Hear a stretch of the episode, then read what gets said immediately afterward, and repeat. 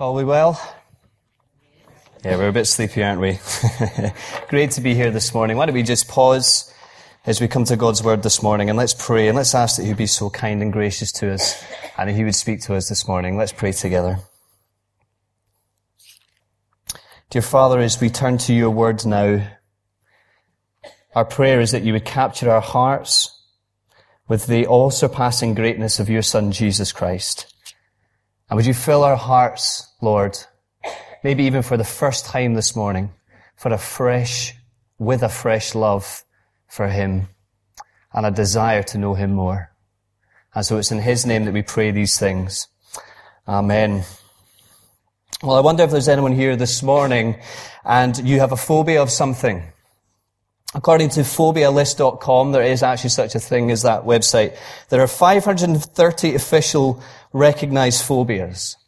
Now, I learned of a new one this week. It's on the screen. It's called mephobia. And it's the fear of becoming so great that the world is no longer able to handle you. Now, just in case you wondered whether that is actually a real phobia, really it's, it's a tongue-in-cheek way of telling somebody that they're a little bit proud, it's not a term you use of yourself, it's a term that you use of someone else to tell them a little bit proud. Well, what we're going to see this morning is we're going to see Jesus at a meal. And at this meal, he's going to interact with some people who have come down with a serious dose of mephobia. So, would you like to grab a Bible and turn to Luke chapter 14? That's where we are this morning. And as you're turning there, let me get you up to speed with where we're going this morning. If you remember last week, Alistair helped us see the big question of this new section of Luke's gospel. Jesus has been speaking about his kingdom, this upside down kingdom, where the first are last and the last are first.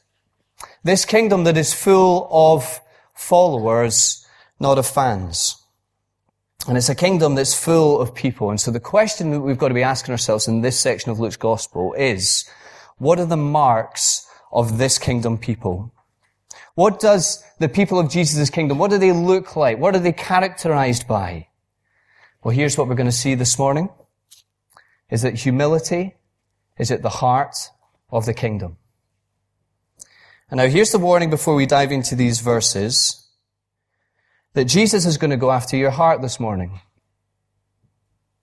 He's going to probe and he's going to search and he's going to expose and he's going to challenge and he's going to transform your heart. Why is he going to do that? Because that's what he does. That our God loves us too much to see us stay the way we are. So if you're here this morning and you wouldn't call yourself a Christian, then we love that you're here. We absolutely love that you're here. You're so welcome. But Jesus is going after your heart this morning because he wants you to come to know him. If you are a Christian here this morning, then Jesus is going to go after your heart because God, your Father, is committed to the business of transforming you, his child, day after day after day after day more into the likeness of his Son. So Jesus in these verses is going to go after your heart this morning. What I want us to see as we work our way through is that there are two confessions at the heart of a humble heart. Two confessions that we'll see that these men that we meet this morning, two confessions that they don't have, and two confessions that Luke is telling us as the readers that we need to have. So Luke 14, let's just read it together from verse 1. One Sabbath, when Jesus went to eat in the house of a prominent Pharisee, he was being carefully watched. There in front of him was a man suffering from abnormal swelling of his body. Jesus asked the Pharisees and experts in the law, is it lawful to heal on the Sabbath or not? But they remained silent. So, taking hold of the man, he healed him and sent him on his way. Then he asked him, if one of you has a child or an ox that falls into a well on the Sabbath day, will you not immediately pull it out? And they had nothing to say. When he noticed how the guests picked the places of honor at the table, he told them this parable. When someone invites you to a wedding feast, do not take the place of honor, for a person more distinguished than you may have been invited. If so, the host who invited both of you will come and say to you, give this person your seat. Then humiliated, you will have to take the least important place. But when you're invited, take the lowest place, so that when your host comes, he will say to you, friend, move up to a better place. Then you will be honored in the presence of all the other guests. For all those who exalt themselves will be humbled, and those who humble themselves will be exalted. Then Jesus said to his hosts, when you give a, a lunch or dinner, do not invite your friends, your brothers or sisters, your relatives, or your rich neighbors. If you do, then they may invite you back and so you will be repaid. But when you give a banquet, invite the poor, the crippled, the lame, the blind, and you will be blessed. Although they cannot repay you, you will be repaid at the resurrection of the righteous. Amen. And I'm sure God will bless the reading of his holy words this morning. So here's confession number one. Verses one to six of chapter 14 of a humble heart. Jesus, you are right and I am wrong. So come with me. Verse one. Jesus is at a meal. This ruler of the Pharisees has invited Jesus to join him and his Pharisee buddies at dinner. And Jesus accepts. Now from everything that we've seen in Luke's gospel so far, we may well have expected Jesus to say, dine with you guys? Are you kidding me? I've actually got some paint at home that I need to watch dry on the wall. But Jesus goes. He goes to this meal. Why does he go? Because he's concerned about the hearts of these men. But Luke lets us know, do you see it in the text that this was no olive branch invitation from the Pharisees to Jesus? What are they doing? They're watching him carefully. And as if by magic, verse 2, Behold, says Luke, that's meant to get our attention, Behold, this man with dropsy appears in front of him. This man suffering from intense swelling. And because of his suffering, he would have been rendered unclean and he would not have been allowed to enter the temple. And yet this man just happens to show up at dinner at the ruling Pharisee's house. I'm not buying it. This is a sting operation. This man has been planted there quite deliberately by the Pharisees. Notice when? On the Sabbath to get a reaction from Jesus. No small talk at this arrival for this dinner. No mood music to create an ambiance. This dinner party has well and truly kicked off. Jesus, knowing the intentions of these men, he responds with his own words. Do you see verse 4? Is it lawful to heal on the Sabbath or not? Genius. Genius. Here's why it's genius. If they say yes, then having Jesus there but forbidding him to heal is lacking compassion and mercy. And if they say no, then they risk admitting that they were wrong the whole time, dividing themselves and having their whole organization and manner of life questioned. Genius question. Checkmate move from Jesus. See how they respond. They remained silent. And in passing, notice the quite distasteful way that they are treating this man. Like he, this human being, who has been so beautifully and wonderfully made in the image of his creator God, this human being is some kind of fodder for their spectator sport. They have no love for this man. They have no compassion for this man. But Jesus does. And the funny thing is, is what the Pharisees did in using this man as a pawn in their scheme. Best thing that ever happened to him. Jesus touched him. Do you see Jesus again getting involved in their lives, these messy lives? Jesus touched him and he healed him and he sends him away. Just like that. Verse 5, Jesus isn't done. Which one of you, again, do you feel the language? Which one of you, he speaks to them, having a son or an ox which has fallen into a ditch won't pull him out? Answer none of them. Verse 6, they have nothing to say. Nothing to say. Pin drop in this moment. And here's what we need to see. The Pharisees at this point, instead of waving the white flag and saying, you win, Jesus, you were right, they cannot bring themselves to say, Jesus, you are right and we are wrong. Now why? Do they have an intellectual problem with what Jesus is saying here? No. They cannot say it because of the stubbornness in their own hearts. And because of the stubbornness in their own hearts, they will not budge. The confession of their hearts for no other reason than their own pride is that Jesus, we are right and you are wrong. And as Luke invites us in, as he tells us about this incident in Luke 14, he's saying, this is what a kingdom heart doesn't look like. So what is the state of your heart this morning before our Lord? What is the state of your heart this morning before Jesus? Do you see yourself in these men? Are you here this morning and for no other reason than your own pride? You will not raise the white flag in surrender to Jesus. Now could this morning be the first day where you render submission to this king. Jesus, you are king, and you are right, and I am not.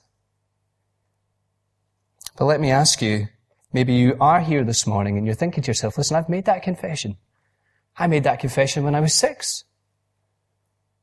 Let me ask you, is that confession, day by day, hour after hour, minute after minute, is it working its way through your life?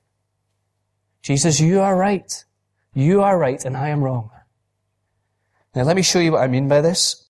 Our little girl, Chloe, at the minute, she's really into climbing.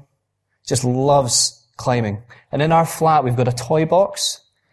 She loves to climb on top of that toy box, but the only thing that we know that she doesn't know is that when she presses up against the glass, that there's a 15 foot drop the other side of that single pane glass, and she would probably go to her death. Chloe, come down from the toy box. Chloe, come down from the toy box again and again and again and again. The other day she did it. She climbed on the toy box. Chloe, sweetheart, please come down off the toy box. So she looks me right in the eye and she proceeds to slowly come down on the toy box. But she leaves her right leg up. And it's one of those surreal moments in life when you're looking at her thinking, I'm having a showdown with my two-year-old daughter.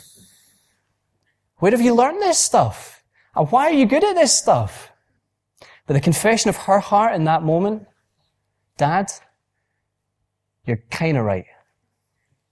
Dad, you're kinda right. And because you're kinda right, I'm gonna offer you semi-obedience.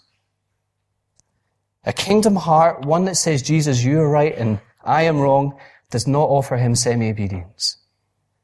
Is there an area of your life where right now you've still got your right leg on the toy box? Think about your own life for a minute. You know what God has said in His Word.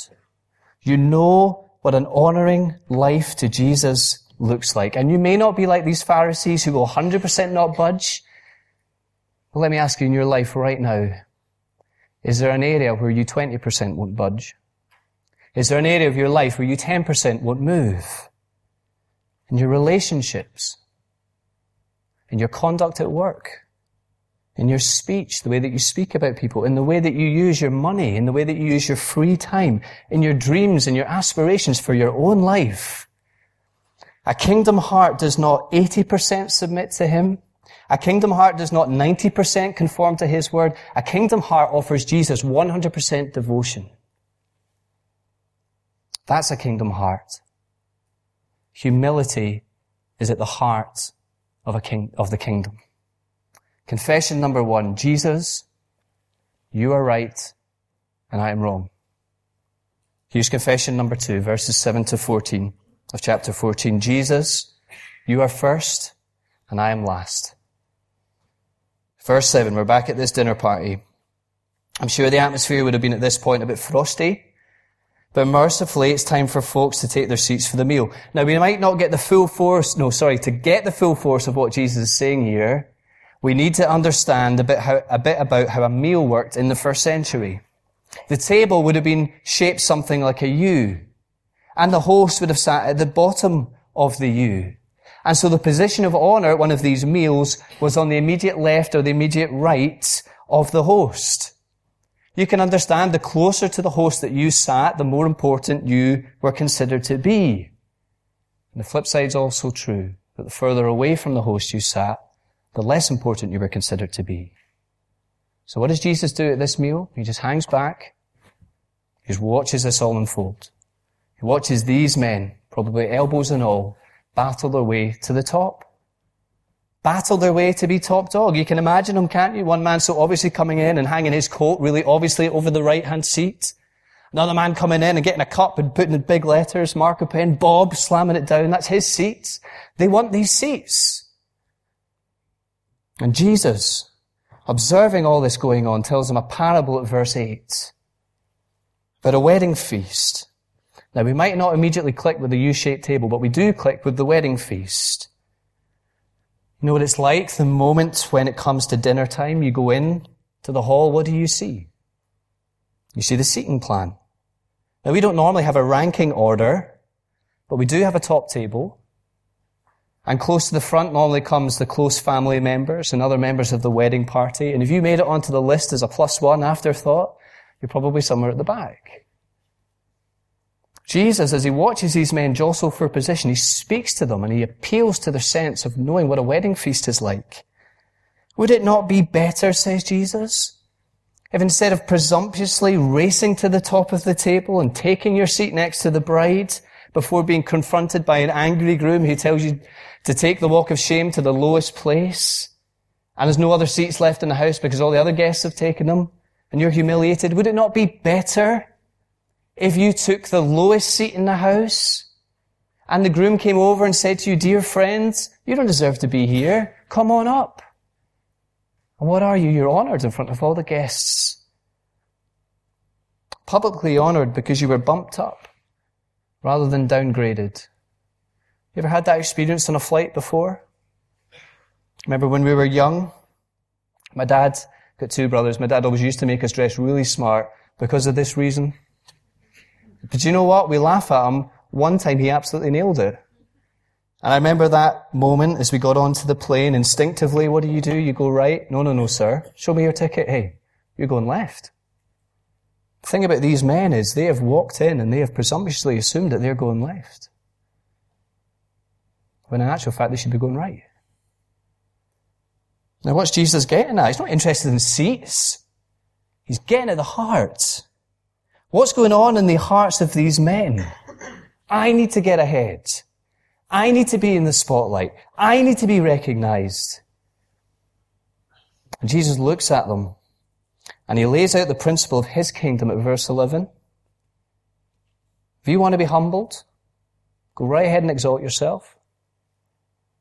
But if you want to be exalted, then go right ahead and humble yourself. Humility is at the heart of the kingdom. C.S. Lewis, humility is not thinking less of yourself, it's thinking of yourself less. Jesus then proceeds to talk to the host of the party. Do you see it? Verse 12. I'll be honest, I'm amazed he's even still at this party at this point. He's offended the guests. He's had a pop at their habits. And here he is talking to the host. What does he say? Can I make a few observations about your invite list? Can I see the names? Can I see the names? The only people that you tend to invite to these things are the people who are in a position to give you something back. When was the last time, when was the last time that you invited somebody to one of your parties who had absolutely nothing that they could give you in return? No connections, no prestige, no glitz and glamour. In particular, if you're struggling to picture them, the crippled, the lame, the blind, those who have literally got nothing to give you back in return. Now, I doubt that this man has ever, ever done that in his life. But here's the crux of it. Why should he? Why should he? I mean, who's this guy, Jesus? He just walks up and tells me how to run my life. Why should he? Because it's at the heart of who God is.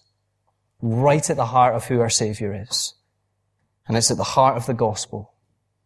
The God who simply because he is gracious welcomes the unclean to come and dine with him. Because of a heart, because a heart of humility sees oneself not as the giver of the invitation, but as the recipient of the invitation. And a recipient who knows that we cannot ever possibly fully repay God our host, and we are simply at his table because of his free grace. We are the crippled, the lame, and the blind, and this is who our God is. And Jesus, in the wider context of Luke's gospel, is on his way to the cross to make a way for his people not to be at God's table simply as an afterthought, but to be at God's table as his adopted sons and daughters. The gospel is incredible. We see it right here in Luke 14. This is how the kingdom works. And this is how kingdom people think. And Jesus is here saying to this man that there is a direct link between how you operate and how you treat others and how you think and perceive God has treated you. The second confession of a kingdom heart. Jesus, you are first and I am last. As we seek to apply this to our lives, let me just bring one challenge and one observation as we work to a close. Firstly, the challenge. This confession of Jesus, you first and me last, it needs to work through every single aspect of our lives. It needs to work in our wallets. Jesus, you first, I'm last. It needs to work in our schedules, our weeks. Jesus, you first, me last. It needs to work in our priorities. Jesus, you first, me last. It needs to work through our dreams and ambitions that we have for our own lives. Jesus, you first and me last. Submitting to Jesus and willfully bringing ourselves to say, Jesus, you first and me last. My prayer this week has just been, Lord, would you help me take my eyes off myself? To help me take my eyes off myself. Would you help me to be more aware of people? People in the church, the people outside the church as well. The, the staff who look after my girls at nursery. The shop assistant who serves me at Tesco. Father, would you help me see that these people are not just here to serve me, that these are people, people who you've put in my path deliberately. And would you help me have a heart that takes a loving interest in these people and wants to serve them? Why? Because that's what you've done for me. You are so good to me, Lord. So let me ask you, is there people in your life that you can think of? How's this going to play out in your own life? Jesus, you first. Your agenda first. Your kingdom first, me last. That's the challenge. Here's the encouragement. I see a lot of you doing this. I see a lot of you doing this.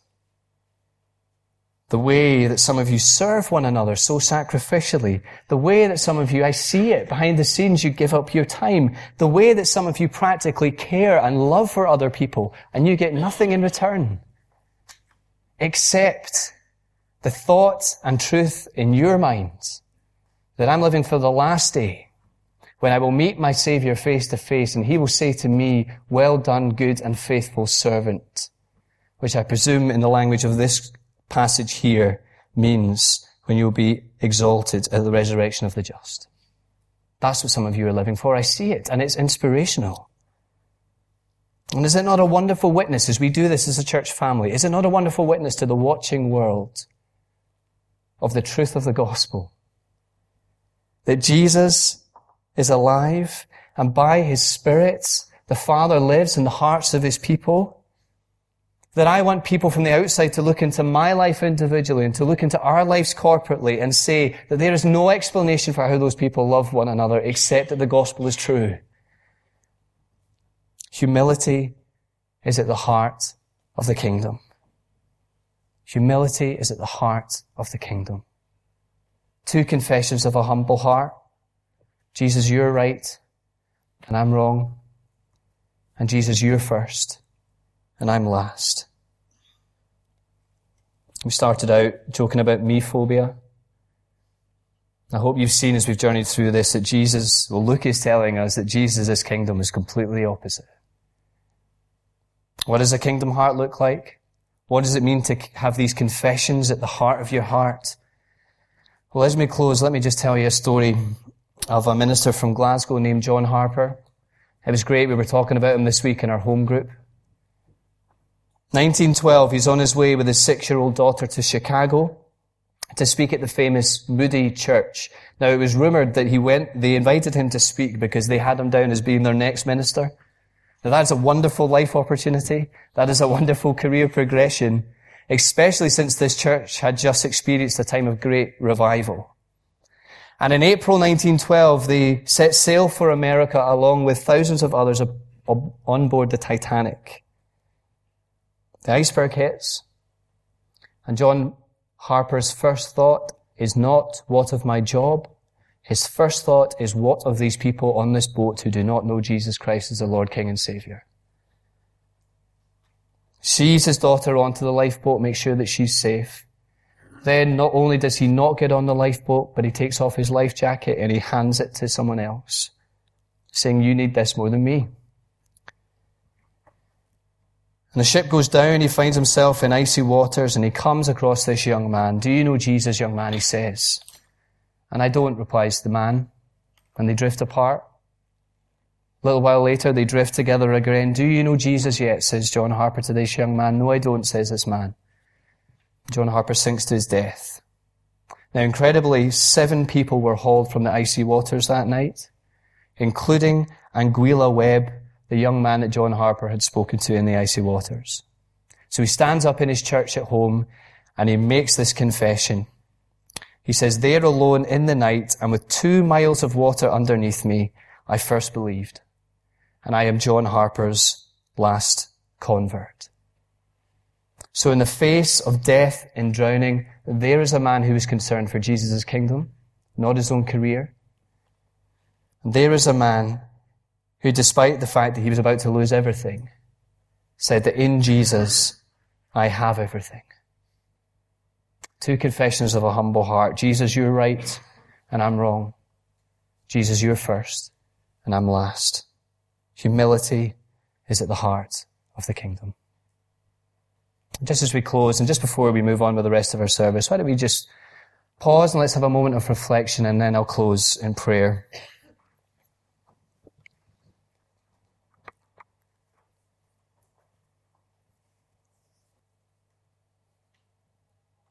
And maybe there's someone here for the first time this morning, convicted that you need to say in your own life, Jesus, you're right, and I'm wrong.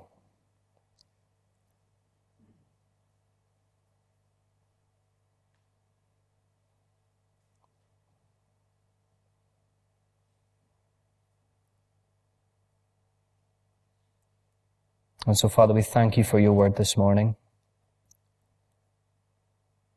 We ask, dear God, that you would help us by your Spirit to take our eyes off of ourselves. And by your Spirit, help us this week to place them and fix them on your Son, Jesus Christ. Would you help us to be humble like him? And so this is our prayer, dear Father, in Jesus' name. Amen.